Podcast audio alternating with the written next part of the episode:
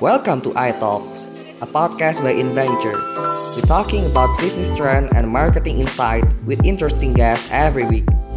You can follow our iTalks podcast on Spotify. So, please enjoy this episode.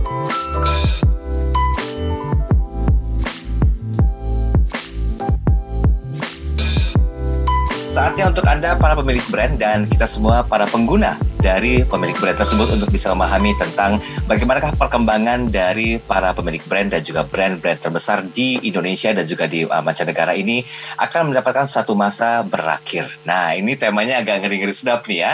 Saya bersama dengan Mas Yusuf Hadi dari Invention Knowledge. Selamat pagi Mas Iwo. Pagi uh, dari Sehat Mas Iwo. Di Jakarta kan Mas Iwo? Alhamdulillah. Kenapa? Lagi di Jakarta atau masih di Bali nih? Ah, udah balik, udah seminggu. Oh, udah pulang Ya. ke rumah ya. Oke, Ya. Mas Iwo, terima kasih waktunya Mas Iwo. Ada Ya. eh, entah saya saya nggak tahu apakah ini prediksi atau memang akan terjadi atau bahkan sudah terjadi Ya. atau mungkin sudah dalam masa pemulihan. Tema kita hari ini adalah The End of Cable TV, Customization Ya. Win. Oke, kenapa kita perlu mengangkat tema ini Mas Iwo? Apa sebetulnya korelasi antara eh, cable TV dengan eh, urgensi dari eh, pembahasan kita Mas Iwo? Ya, jadi ceritanya eh eh, Daryl eh dua tahun yang lalu 2019 ya 2019 kan saya nulis buku judulnya eh, Millennial Skills Everything ya. Yes. Jadi itu ada 50 produk bisnis industri yang anu ya yang di quote dibunuh oleh oleh milenial gitu ya. Jadi eh, kenapa dibunuh ya atau mati lah ya eh, apa berhenti atau mati karena jatuh karena eh, milenial ini punya perilaku yang sama sekali berbeda dengan generasi sebelumnya sementara layanan atau produk itu itu sudah nggak relevan lah kira-kira begitu. Nah, Ya. salah satunya adalah yang saya ramalkan waktu itu adalah TV kabel gitu, ya Mhm. TV kabel.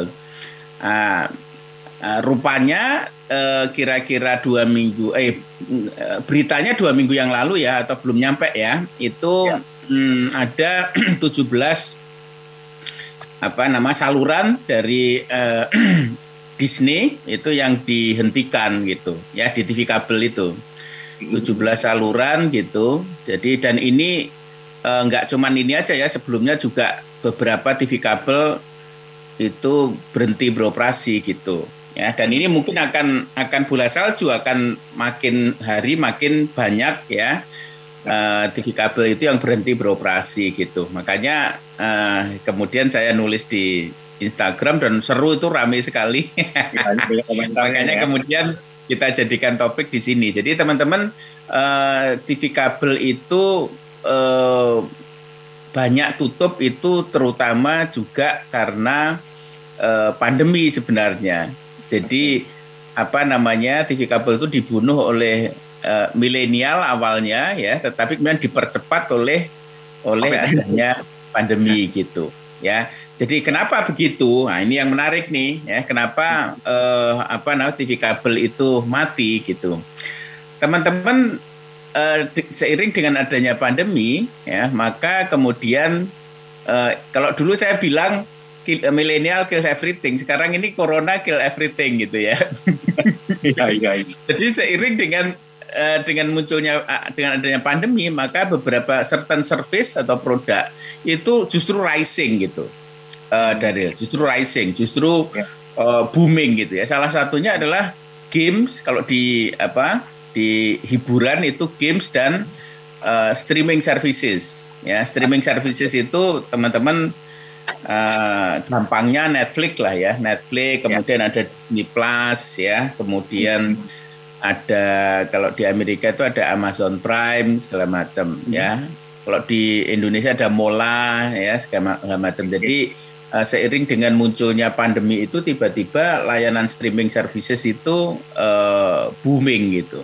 Nah, kenapa booming? Karena kita ini kan tinggal di rumah gitu ya. Mhm. Nah, di satu sisi pandemi itu membunuh quote unquote membunuh bioskop ya, tapi di sisi lain dia membumingkan eh, streaming services gitu.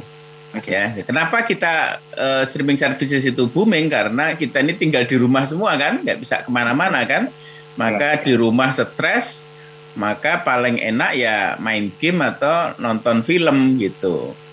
Nah, nah kemudian pertanyaan lagi, betul bioskop sampai sekarang kan struggling kan, belum buka-buka kan. Nah, tapi mestinya TV kabel kan di rumah gitu. Tapi kenapa kok juga dibunuh gitu? Ini satu persatu survei dari uh, apa dulu kita bahas ya, um, consumer megasif ya, terbukti ya Mas Iwo ya. Satu persatu udah ya. mulai berguguran dan ternyata ini pasti tidak hanya uh, merupakan sebuah bahasan yang mentah saja disampaikan oleh Mas Iwo. Dan saya yakin ini pasti berdasarkan survei. Mungkin kita harus melihat head to head dulu, Mas Iwo. Uh, apa fakta yang membuat Mas Iwo yakin bahwa TV kabel itu kalau versus dari streaming eh, service itu ya kalah begitu telak dan mutlak uh, Mas Iwo. Ya, jadi teman-teman uh, apa sih bedanya antara TV kabel dengan streaming service sehingga kenapa yang satunya uh, fall, yang satunya rise gitu ya. Jadi TV kabel itu fall, kemudian uh, streaming service itu rise ya. Kuncinya itu di customisasi sebenarnya ya, okay. customisasi. Jadi kalau kita nonton TV kabel, nah bedanya apa ya? Kalau TV kabel itu yang nyiarkan yang punya uh, apa? Yang punya stationnya, ya kan? Mhm. Ya kayak anulah kayak RCTI kayak Indosiar gitu ya, di mana kalau kita muter berarti ya kita cuma jadi penonton pasif gitu, ya kan? kita nggak bisa menghentikan, kita nggak bisa meriwin, nggak bisa men-forward gitu kan, nggak bisa dipercepat, nggak bisa dimatiin gitu kan. Jadi mesti kita harus hadir di situ, kemudian uh, kalau ada adegan yang kelewat ya kita nggak bisa balikin lagi kan. Ya, hmm. itu yang pertama. Ya, beda dengan kalau kita nonton Netflix ya, kita lagi ya. apa namanya tiba-tiba di apa dipanggil gitu mm-hmm. nonton di atas dipanggil ke bawah gitu atau kita mau mandi dulu gitu itu kematiin dulu itu bisa mm-hmm. gitu ya. jadi kendala apa uh, siaran tuh ada kontrol ada di di tangan kita gitu terus yang kedua yang milih film itu juga juga kita sendiri gitu jadi kalau streaming services itu dia kasih menu ya mungkin ribuan uh, film kayak kayak apa uh, Netflix itu dan kita bisa customizing, kita kita bisa pilih sesuai dengan uh, apa kesukaan kita gitu. Bahkan kita bikin bisa kalau kayak Spotify itu saya itu sering kita bikin album sendiri gitu ya, kita ramu sendiri ya. Kalau kalau Spotify itu untuk musik ya, saya itu hobi sekarang ini um, bikin album sendiri, cari artis gitu, terus kemudian lagu-lagunya kan saya kan agak jadul ya sukanya jazz gitu. Nah, jazz itu kan dari rekaman sudah ada itu dari tahun 30-an sudah ada gitu. Jadi misalnya Benny Goodman gitu ya. Benny Goodman itu rekamannya ada yang tahun 38 gitu. Ada yang terakhir dia meninggal tahun 86 gitu ya. Jadi dari tahun ke tahun itu tak kumpulin gitu kan bikin bikin apa album sendiri gitu. Itu memungkinkan di Spotify ya. Kalau di Netflix uh, juga bisa kita uh, sukanya film apa kita kita apa namanya uh, kita susun sendiri gitu ya nah gitu tapi kalau TV kabel enggak TV kabel itu ya kayak kayak TV biasa kayak RCTI lah misalnya ya atau Indosiar gitu ya jadi artinya uh, kita sebagai penonton pasif. Jadi makanya saya katakan keunggulan dari streaming services adalah uh, bisa customisasi. Dan ini dibuktikan oleh tadi saya bilang uh, saya kebetulan bikin riset ya di bulan uh, Juni kemarin gitu ya. Uh, ditanya gitu apa namanya uh, mengenai apakah anda lebih memilih streaming services ketimbang uh, apa TV kabel gitu ya di masa pandemi itu itu mhm. konsumen mengatakan 66% itu mengatakan begitu ya setuju gitu ya jadi hmm. mereka konsumen itu mulai uh, apa memilih memilih layanan itu uh, yang customized ketimbang dan personalized ketimbang uh, yang kita harus ngikuti mereka ngikuti stasiunnya itu gitu ya. Jadi ya. 66 persen ya mengatakan setuju 33 persen itu uh, tidak setuju gitu ya. Makanya kemudian kenapa ini nyambung begitu saya bikin riset itu nyambung kok Disney itu memutus atau menghentikan ada 17 uh, apa namanya siaran uh, 17 siaran eh 18 sorry 18 uh, saluran ya termasuk Fox termasuk apa namanya uh, jadi macam-macam kan di di dalam apa namanya di dalam uh, saluran itu kan ada kan sekian banyak tapi nggak sebanyak anu ya nggak sebanyak uh, Netflix ya nah itu ada 18 iya. yang dihentikan gitu gitu mm -hmm. dari ini berarti kan uh, efeknya mendunia ya Mas Iwo ya. Apakah mungkin menjadi sebuah Itu dunia. Uh, itu kan punyanya Disney. Jadi dunia bukan bukan di Indonesia. Jadi artinya pilihan kita di di TV ya, kabel ya. itu berkurang 18 saluran gitu. Okay. Nah, nanti Mas, akan diikuti yang lain juga gitu. Ya, ini berarti sebuah betul-betul lonceng kematian atau bagaimana Mas Iwo untuk TV kabel? Ya itu, jadi saya sih meramalkan akan akan berlangsung terus ya. Uh, apa namanya baik yang kalau di Indonesia kan misalnya IndiHome itu kan ya, anu kan ya. dia kan mempackage itu kan menjadi kayak distributornya lah tapi kan di sananya kan uh, salurannya kan dari dunia itu tapi beberapa ada konten lokal juga gitu ya Nah, hmm. tetapi itu yang kemudian ada distributornya di di apa di Indonesia ya ada First Media biasanya perusahaan-perusahaan ini internet itu kan mem, mem, mempackage itu gitu ya. Nah, uh, saya sih meramalkan itu akan pelan-pelan nanti akan akan beberapa uh, prosesnya akan berlanjut terus gitu ya. Uh, masalahnya itu tadi, masalahnya adalah TV kabel punya kelemahan yang sangat mendasar.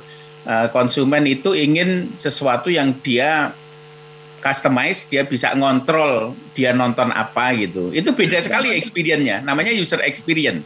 Ya user experience itu beda sekali antara TV kabel dengan dengan streaming services gitu. Kalau streaming services itu kayak kita uh, punya DVD-nya gitu kan? Ya, ya. punya DVD-nya kita kayak punya kita betul. Ya.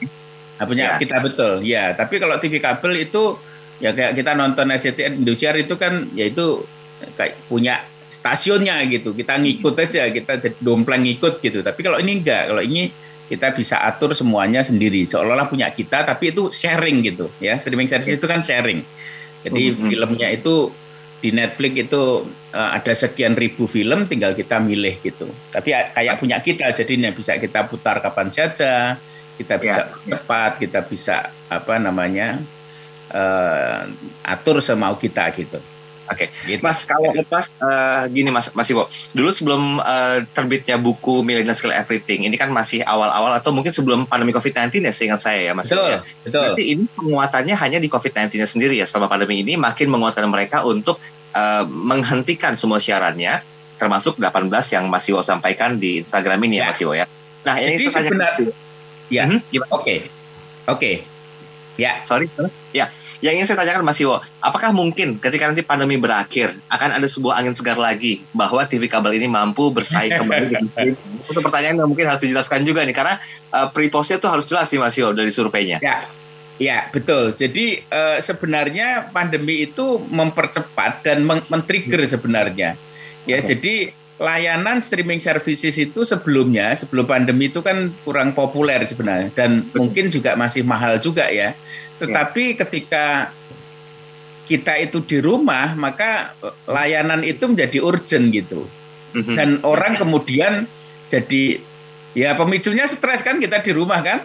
Nah, terus kemudian ada layanan kok yang lebih kuat juga ya. Yang lebih kenapa?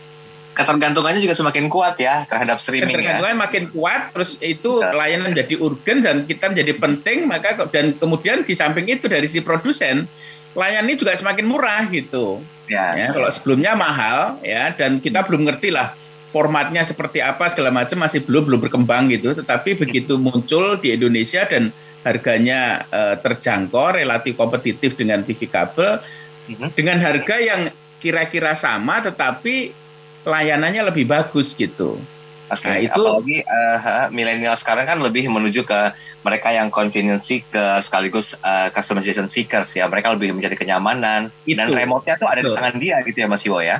Terutama saya kira terutama adalah milenial gitu ya, terutama hmm. yang membuat membuat layanan ini makin gak relevan itu karena kan kita tahu milenial ini kan semakin tua kan, semakin uh, milenial itu kan yang paling tua 40 tahun ya. Jadi artinya secara kalau makin tua itu maksud saya dia duitnya makin ada gitu, daya belinya makin ada sehingga kemudian mereka lebih memilih uh, yang apa namanya yang streaming services ini yang punya banyak keunggulan ketimbang memilih uh, TV kabel gitu. Ini tentang sebuah nasib yang uh, berhasil diramalkan ya oleh tim Masiwo bahwa ternyata TV kabel itu harus berakhir karena 18 uh, lebih TV kabel yang sudah mengakhiri uh, programnya termasuk tidak hanya di Indonesia tapi otomatis sudah mendunia. Nah pertanyaan berikutnya mungkin kalau kita melihat dari apa yang disampaikan Masiwo, layanan on demand itu punya banyak sekali keunggulan. Yang pertama pastinya punya kebebasan sebagai kontrol penuh dari apa yang kita saksikan jadi Anda bisa pause, kemudian juga men-stop, memilih menu-menu yang lainnya. Dan walaupun kita tanpa menyebutkan uh, brand-brand dari on demand ya Mas Iwo, tapi faktanya seperti itu ya Mas Iwo ya. Tadi sudah yeah. dijabarkan sehingga para milenials dan juga mungkin generasi-generasi yang akan datang itu merasa nyaman gitu loh ketika menyaksikan sebuah tayangan yang ia sukai, yang ia pilihkan dan membuat itu menjadi sebuah uh, favorit pilihan dari program-programnya. Nah Mas Iwo, uh, kalau kita lihat sendiri tentang matinya TV kabel ini kan terkait dengan munculnya triple uh, disruption ya, ada disrupsi ya. digital, ya. kemudian disrupsi uh, milenial dan juga pandemik. Nah ini satu persatu boleh dijabarkan nggak Mas Yo agar uh, seperti itu bisa lebih paham gitu, why TV kabel ini kok harus uh, dalam tanda petik mati gitu ya Mas Yo? Silakan. Ya, sebenarnya pelajaran terbesar adalah di situ ya. Jadi hmm. sebenarnya bukan kasus TV kabelnya, tetapi teman-teman itu barangkali juga ngalami ada produk-produk lain ya atau services-services lain yang terkena apa yang saya sebut sebagai triple disruption ya. Triple disruption ya. itu triple ya. Triple itu berarti tiga. Ya. yang pertama adalah digital disruption. Jadi teman-teman sekarang ini lima tahun terakhir ini kita tuh mengalami triple disruption itu tiga disrupsi yang berjalan secara bersamaan dan saling kait mengkait gitu menghasilkan sebuah gelombang ya mengerikan gitu yang membuat banyak bisnis-bisnis itu di satu sisi mati ya tetapi di sisi lain juga banyak yang tumbuh ya tadi contohnya the fall of TV, kabel TV tetapi di sisi lain the rise of on demand uh, streaming services gitu ya. Nah, yang pertama adalah uh, digital disruption. Saya kira teman-teman sudah tahu ya. Jadi digital disruption itu uh, department store yang fisik itu tutup, sementara yang Tokopedia justru rame gitu ya. Terus ya. apa namanya uh, muncul ada ruang guru ya online apa online course ya, kemudian ada Gojek ya. Uh, hmm. apa namanya ojek itu pakai app segala macam itu itu yang disebut sebagai uh, digital disruption saya kira teman-teman sudah pada tahu jadi dari awalnya fisik bisnis itu tiba-tiba kemudian beralih itu ke digital ya. Dan itu membawa membawa kayak berita beberapa waktu yang lalu Giant Matahari segala macam agak berat ya. gitu ya. Nah itu ya. karena karena faktor namanya digital disruption. Itu yang pertama.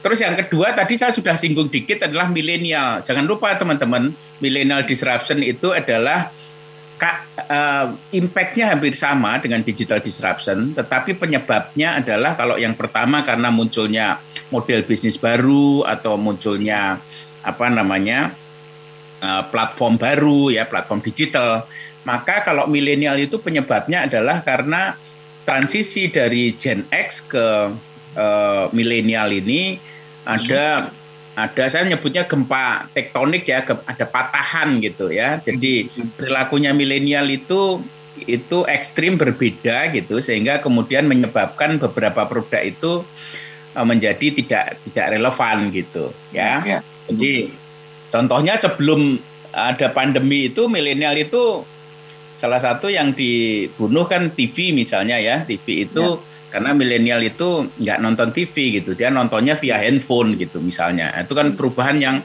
yang sangat berbeda perilaku yang sangat berbeda. Itu yang kedua milenial disruption. Dan yang ketiga itu kayak kalau tinju itu kena uppercut terakhir gitu. Kena betul-betul di rahangnya. rahangnya itu langsung. Jadi sudah habis di kena digital disruption kemudian hmm. kena millennial disruption, kemudian penutupnya betul-betul iya, tumbang ya, itu karena pandemic disruption gitu. Kalau pandemic disruption, teman-teman, ya ketika misalnya kita salah satu impact dari pandemi kan kita harus di rumah gitu, maka kita nggak bisa ke Bali. Untung saya dua bulan bisa di Bali. nah itu artinya apa? Artinya orang kan nggak ke Bali, maka Bali itu salah satu yang terimbas oleh yang namanya pandemic disruption ya. Jadi teman-teman uh, ini tourism. Tourism itu termasuk industri yang berat ya karena terdisrupsi oleh oleh pandemi gitu ya. Jadi tiga itu uh, apa um, Daril. Jadi tiga itu ada digital disruption, kemudian bersatu dengan millennial disruption, terus kemudian ditambah lagi dengan adanya pandemi disruption. Nah, kalau kita belajar dari the fall of uh, kabel TV dan the rise of uh, on-demand streaming service itu sebenarnya penyebabnya adalah tiga disrupsi yang berjalan secara bersamaan dan apa ya saling anu saling kait mengkait itu saling terkait gitu yang itu menyebabkan ya. dalam lima tahun terakhir ini banyak bisnis bisnis lama itu bertumbangan gitu ya karena hmm. tidak kuat melawan uh, triple disruption. Saya nyebutnya triple disruption ini. Itu jadi penjelasan triple disruption kan apakah mungkin nanti akan ada sebuah angin segar buat uh, TV kabel misalnya berkolaborasi dengan on demand streaming service untuk bisa kembali uh, paling tidak membuat profit tipis-tipis buat perusahaannya. Mungkin Jadi sebenarnya gini, sebenarnya yang terjadi pada Disney ya hmm. uh, 18 yang ditutup itu sebenarnya sebenarnya karena Disney yang yang punya 18 saluran itu hmm. itu mengalihkan dari layanannya yang basisnya TV kabel itu hmm. ditutup untuk agar dia fokus ke uh, on demand gitu. Jadi namanya Disney Plus. Jadi layanan oh. layanan streamingnya itu Disney Plus. Nah, hmm. dia nutup yang TV kabel ya hmm. karena dia sudah melihat tren ini. Nah, hmm. itu kemudian dialihkan dia lebih fokus kepada on demand gitu. Jadi memang ini perusahaan yang sama gitu ya perusahaan kasus ini ya kasus yang 18 ini ya itu uh, kasus perusahaan yang sama gitu artinya uh, dia lebih prioritas ke on demand. Nah, kesimpulannya apa? Kesimpulannya adalah ya memang ini mungkin zaman sudah berubah gitu. Ya, zaman sudah sama lah. Dulu kan ada TV itu kan ada TV hitam putih gitu kan. Sekarang ya, jadi ya, ya. TV berwarna. Dulu TV analog, sekarang sudah mau di suntik mati juga tuh TV digital gitu. Jadi ya. karena apa? Karena layanan on demand ini ya memang dengan harga nanti yang akan semakin makin rendah karena kan eh, pelanggan kan makin banyak harga kan akan turun kan betul akan nah, memilih ya dengan dengan harga yang mungkin sama atau lebih rendah itu konsumen mendapatkan keunggulan-keunggulan yang lebih tinggi gitu nah itu dua ini bersaing gitu ketika yang satu unggul maka ya dia akan makin lama akan akan hilang gitu dan karena ya. keunggulan dari TV kabel itu juga dimiliki oleh on demand gitu Oke, okay, Jadi artinya juga dimiliki gitu. Iya, iya. Ini menyikapi pertanyaan saya di sesi awal ketiga tadi sebelum kita break. Uh, saya menanyakan kan TV kabel ini sudah habis masanya ya dalam uh, tanda petik ya. Uh, apakah mungkin juga on demand streaming service juga akan mengalami hal yang sama? Bagaimana prediksi nah. Mas Iwo? Apakah ada nasib 10 20 tahun ke depan atau justru lebih pendek dari nah? Ini karena kalau di Indonesia TV kabel itu apa namanya on demand on itu demand. baru booming lah istilahnya itu menemukan momentumnya setelah pandemi sebenarnya karena saya katakan pandemi itu kayak mengakselerasi uh, layanan on demand. Jadi ya. anak ini lagi lahir, lagi hot-hotnya gitu. Kalau bayi itu lagi balita gitu ya, lagi seneng-senengnya, lagi imut-imutnya. Makanya saya juga keramal juga mungkin agak sulit itu. Kira-kira masih lama juga ya. Nah, tapi saya kira nanti tidak tertutup kemungkinan ya, mungkin tapi saya kira bukan lima tahun ke depan ya, atau mungkin ya, lebih atau 10 ya, atau nanti ada lagi layanan yang lebih bagus lagi gitu ya. Hmm. sehingga kemudian layanan jadi nggak relevan. Sama lah dulu ada TV hitam putih kemudian sekarang yeah. jadi berwarna berwarna dulu analog nanti diganti hmm. TV digital gitu. Ini sama TV hmm. kabel ada yang lebih sempurna uh, streaming. Nah, nanti berikutnya streaming ini udah jadul lagi gitu. Nah, nanti ada layanan baru lagi gitu. Bisa jadi begitu. Nanti mungkin ada judul baru ya Mas Yo ya. Gen Alpha kills everything ya baik, yeah. baik. Uh, yeah. Seru, memang betul daftar 18 TV kabel yang berada di Indonesia sudah sempat saya baca juga dan ini dari sebuah kanal berita saya nggak sebut kanal beritanya apa. Yang ingin saya tanyakan Mas Iwo, uh, bagaimana caranya uh, para generasi kolonial yang masih juga menikmati kenyamanan bersama dengan TV kabel ini mampu melakukan sebuah shifting secara psikologis dengan uh, on demand service. Tidak hanya milenial loh yang berhak untuk menikmati itu. Nah, bagaimana caranya Mas Yu? Oke. Okay. Sebenarnya sih nggak ada masalah apa-apa karena dari sisi hmm. kemudahan, dari sisi harga segala hmm. macam sih oke okay, kan. Jadi kalau hmm. masalah langganan segala sekarang misalnya langganan um, apa Disney Plus atau atau Netflix itu kan asal ya. kan yang satu uh, kenapa ya on uh, streaming services itu dulu nggak nggak baru populer ketika ketika pandemi karena kalau kalau TV kabel kan dia apa namanya uh, nggak perlu pakai ya apa namanya pakai internet kan tapi kalau ya. net, Netflix itu atau on demand services itu kan mesti oh, harus pakai ya. internet kalau internetnya masih belum siap maka layanannya juga masih belum belum akan bisa gitu ya jadi ya. asalkan kita sudah ada uh, internetnya dan sekarang internet kan wajib kan ketika masa hmm. pandemi kan kalau kita nggak punya internet kita nggak punya koneksi kita nggak bisa siaran uh, apa uh, smart branding ini.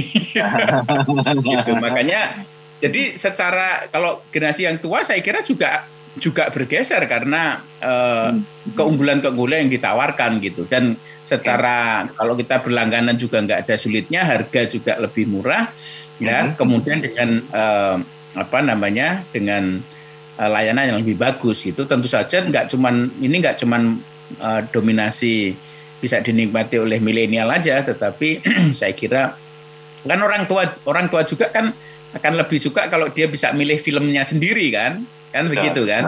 Nah, sehingga ya, keunggulan-keunggulannya dia dapat gitu. Mestinya sih nggak masalah untuk yang generasi yang tua. Jadi dia juga akan semakin senang ya, gitu. Walaupun memang ini terbukti menjadi sebuah ramalan yang nyata adanya sehubungan dengan apa yang sudah disampaikan di era 2019 ya Mas Iwo ya tentang millennial ya. skill everything. Bahkan itu belum uh, hadir COVID-19, tetapi uh, dengan pertimbangan-pertimbangan dan juga survei ya menguatkan bahwa hasilnya tuh realitanya seperti itu. Oke Mas Iwo, uh, sebelum kita bahas tentang pelajarannya, mungkin kita sedikit boleh menyinggung Mas Iwo. Ini kan ada momentum ya. jaya, jaya-jayanya dari uh, on-demand streaming services. Tapi tapi saya yakin Mas Iwo juga mau memberikan satu saran sumbang sih. Apa sih strategi yang perlu diperhatikan? Oh, walaupun nanti akan ada masanya tiba, tapi paling tidak ya. itu bisa hmm. diperpanjang gitu dengan melakukan strategi-strategi ini Mas Iwo. Sekaligus mungkin bisa diduplikasi sama uh, bisnis-bisnis lain yang ada di Indonesia. Silakan Mas Iwo. Ya. Oke, jadi teman-teman uh, apa kalau kita pilah-pilah ya dari jenis hmm. ancaranya sebenarnya TV kabel ini nggak seluruhnya nggak relevan juga sih ya. Okay. Kalau untuk misalnya kayak CNN gitu ya atau uh, sifatnya uh, konten-konten yang sifatnya live ya, sifatnya live itu mungkin TV kayak CNN misalnya sekarang ini kan lagi atau TV One gitu ya. Sekarang ini kan misalnya Afghanistan lagi rame gitu kan. Kita kan pengen itu, wah orang gimana itu naik pada berebut naik pesawat mau meninggalkan Afghanistan gitu-gitu kan. Nah itu itu kan misalnya apa namanya CNN lah misalnya. Nah itu mungkin akan lebih relevan TV kabel barangkali, okay. ya kan? Karena kan itu kan memang harus dipilihkan gitu. Kita nggak milih sendiri. Kalau untuk film memang ya, untuk film memang kita kan namanya film kita kan suka yang humor ya, kita suka yang apa namanya thriller gitu misalnya. Kan kita masing-masing suka sendiri. Tapi kalau mengenai berita mengenai bagaimana kondisi terakhir Afghanistan gitu misalnya. Nah, itu kan hmm. uh, justru stasiun TV-nya kan yang memilihkan gitu ya. Ya itu mungkin akan lebih lebih relevan. Itu yang pertama. Jadi memang nggak semua kita mampu pilih sendiri ya. Nggak mesti semua dari si tadi keunggulannya di customisasi kan personalisasi. Tapi ada certain yang memang kita nggak bisa mengcustomize gitu sendiri gitu kayak misalnya uh, berita mengenai Afghanistan gitu itu kan hmm. akan lebih bagus kalau kita di misalnya live ya acara-acara yang live itu mungkin akan lebih cocok kalau stasiun TV yang me, memilihkan gitu kan hmm. gitu Terus yang kedua, ya tadi menyambung ke pertanyaan tadi, memang generasi yang lebih tua hmm. ataupun event yang lebih muda, tetapi kalau sudah dia sudah kebiasaan ya polanya pola kabel TV, ya kadang-kadang berubah juga enggak, walaupun lebih unggul ya, walaupun lebih unggul ya. Contohnya cashless itu, ya contohnya yeah. pembayaran dengan cashless itu kan mungkin lebih unggul kan, tapi yeah. kan uh, daripada pakai pakai apa kertas atau pakai logam gitu ya. Tetapi kan kita mau pindah juga sulit gitu loh. Jadi tetap ada jeda waktu karena kita berubah berubah perilaku itu nggak bisa nggak bisa cepet gitu ya. Mungkin ada waktu beberapa tahun ke depan gitu nggak terus langsung berubah gitu. Atau bisa jadi nanti TV kabel itu juga berdampingan dengan on demand services yang tadi dari sisi acara tadi. Kalau misalnya untuk uh, acara-acara yang sifatnya live tadi akan lebih milih TV kabel. Kayak kalau kayak saya itu ya saya misalnya kayak Fox News gitu atau CNN atau CNBC uh, larinya masih ke TV kabel gitu ya. Jadi bisa data bisa dampingan gitu. Walaupun memang kalau untuk film memang film sinetron ya atau series gitu itu hmm. dokumenter gitu akan lebih cocok untuk yang uh, apa on demand gitu. Jadi ya, ya. peluang masih ada dari jadi nggak nggak mesti harus apa at least ada waktu gitu dan mungkin ada certain keunggulan juga yang yang dimiliki oleh TV kabel sehingga mungkin nanti hmm. memang nggak akan menjadi mainstream akan nanti akan yang mainstreamnya kemungkinan akan on demand, tetapi hmm. uh, dua-duanya mungkin masih bisa itu berdampingan gitu. Oke, berarti nanti kita akan ada bahasan tentang TV kabel reborn ya.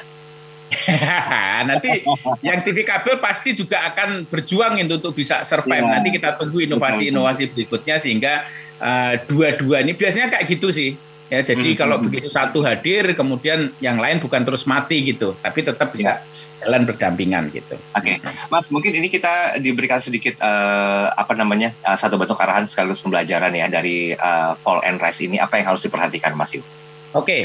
jadi teman-teman uh, ini adalah sebenarnya kenapa saya nulis tahun 2019 saya nulis Millennial Skills Everything.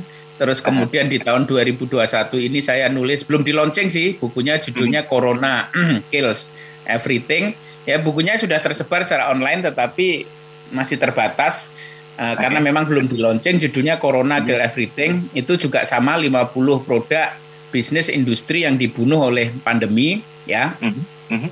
Nah, intinya adalah teman-teman adanya satu kejadian, adanya satu shifting atau pergeseran ya. Kalau hmm. digital disruption itu berarti pergeseran karena digital, kalau millennial disruption itu berarti pergeseran karena milenial dan terakhir uh, pandemic disruption artinya karena kehadiran COVID itu menghasilkan beberapa value itu nggak relevan teman-teman ya mm-hmm. atau value yang dulunya bagus gitu sekarang menjadi kurang bagus gitu ada value baru yang tiba-tiba muncul ya uh, lebih relevan gitu ya jadi dengan ada triple disruption itu adanya digital disruption, millennial disruption dan uh, apa namanya uh, pandemic disruption, beberapa value proposition itu menjadi tidak relevan. Uh, pelajarannya apa bagi marketer, bagi bisnismen adalah kita harus di masa-masa transisi sekarang ini, transisi triple hmm. disruption ini, uh, hmm. nanti akan menghasilkan the fall sama the rise. Ya, tadi contohnya TV kabel the fall, uh, apa namanya on demand itu uh, the rise gitu. Makanya kalau kita berada di yang the rise itu bahagia, seneng ya. Tetapi kalau ya, kita berada yang di the fall itu yang teman-teman mesti harus uh, apa namanya hati-hati. Harus direview lagi value propositionnya di masa setelah pandemi ini. Ya, kira-kira apakah masih relevan atau enggak? Kalau misalnya enggak, maka kayak TV kabel tadi harus kita mulai merubah strategi kita. Ya, tadi ya. misalnya kalau yang berita live kan lebih masih bisa bertahan, berarti kita harus sesuaikan dan seterusnya. Kalau sudah memang sudah enggak ya, kayak teman-teman sekarang yang di travel agent itu, kalau nunggu selesai pandemi, pandeminya enggak entah kapan ya. Berhenti, ya terpaksa iya. terpaksa pivot gitu ya, pivot menjadi bikin resto misalnya Ya, jadi kalau diperlukan kita loncat ke yang the rise, mungkin kita harus loncat gitu. Kalau memang sudah nggak ada ruang lagi, kita itu uh, apa namanya di bisnis yang lama itu survive karena triple disruption ini. Jadi uh, pelajaran besarnya uh, Daril adalah uh, ini masa-masa transisi uh, dengan adanya triple triple disruption itu ada yang fall, ada yang jatuh karena value proposition nggak relevan Yes. Tetapi ada jujur rising karena value propositionnya semakin relevan gitu. Nah, kita berada di antara itu, kita jangan terperosok masuk ke dalam yang the fall, tetapi hmm. kita bisa harus berada yang di the rise. Kalau existing kita di the rise bagus, tapi kalau kita awalnya ada yang di the fall, dan terpaksa kita harus loncat leap ya melakukan giant leap untuk ke yang the rise itu mungkin terpaksa harus kita lakukan ya. Karena kalau enggak nanti kita akan nyungsep ya. Kita akan terperosok uh, ke dalam kelompok bisnis yang masuk dalam golongan the the fall ya. Jadi mesti harus kita ada di yang the rise jangan di fall kalau kita ada di the fall kita mesti harus giant leap menuju ke hmm. yang the rise kira-kira gitu IndiHome sudah mengcustomize, ada fitur catch up, sudah ada sejak tujuh tahun lalu, tapi belum semua channel dan kualitasnya turun. Oke, okay, thank you. Radio juga akan kena nggak Mas Iwo? Karena Smart FM sudah melakukannya, walaupun belum uh, maksimal dalam hal penataannya. Oke, okay, baik. Rad uh -uh. Oh, radio ya? Ya. Nah, radio ini mungkin menurut saya ya, menurut saya hmm. mungkin lebih agak aman ya, walaupun sebenarnya proses yang sama terjadi di radio. Tapi radio itu karena kita hanya dengerin ya dengerin itu lebih intens sebenarnya. Jadi uh, apa namanya tingkat koneksinya customer dengan radio itu lebih lebih tinggi gitu ya. kalau di radio itu podcast kan lawannya itu kan podcast ya kan? Nah tetapi saya kira sama ini uh, kalau podcast itu bisa kita milih kalau yang radio sama kayak yang yang TV kabel kita nggak bisa milih kan. Nah, tapi karena sifatnya yang intens tadi dengan banyak acara radio itu yang sifatnya live ya mm-hmm. itu maka pengaruh tetap ada. Tapi saya kira akan akan lebih berdampingan dengan dengan podcast ini. Ya makanya okay. teman-teman radio mesti harus uh, lihat uh, apa yang nggak bisa dilakukan oleh podcast harus kita perkuat ya di untuk radio yang uh, free to air gitu. Oke, okay. Mas Iwo satu menit saja Mas Iwo kita ambil konklusinya sekali kita tutup uh, perbincangan ini silakan. Ya konklusinya sederhana jadi teman-teman uh, ini adalah era triple disruption, era di mana banyak bisnis-bisnis berjatuhan, tetapi itu dari sisi jeleknya, tetapi di sisi bagusnya banyak juga bisnis-bisnis yang bertumbuh ya. Jadi Gojek sama Tokopedia tiba-tiba apa merger gitu ya, Bukalapak IPO rising ya, walaupun sekarang agak turun lagi ya. Kemudian kayak Air Asia itu ketika airline pada uh, apa bertumbangan Air, Air Asia justru menjadi uh, super apps gitu ya. Jadi ada certain pemain yang cerdik yang bisa loncat dari the fall ke yang rise gitu. Makanya pesan bagi teman-teman pelajaran besar bagi kita adalah uh, sekarang era di mana banyak bisnis berjatuhan tetapi juga banyak bisnis yang bertumbuh luar biasa cepat sekali, maka teman-teman mesti harus banyak berpikir, banyak mengkaji kembali ya, kemudian melakukan aksi-aksi ya strategik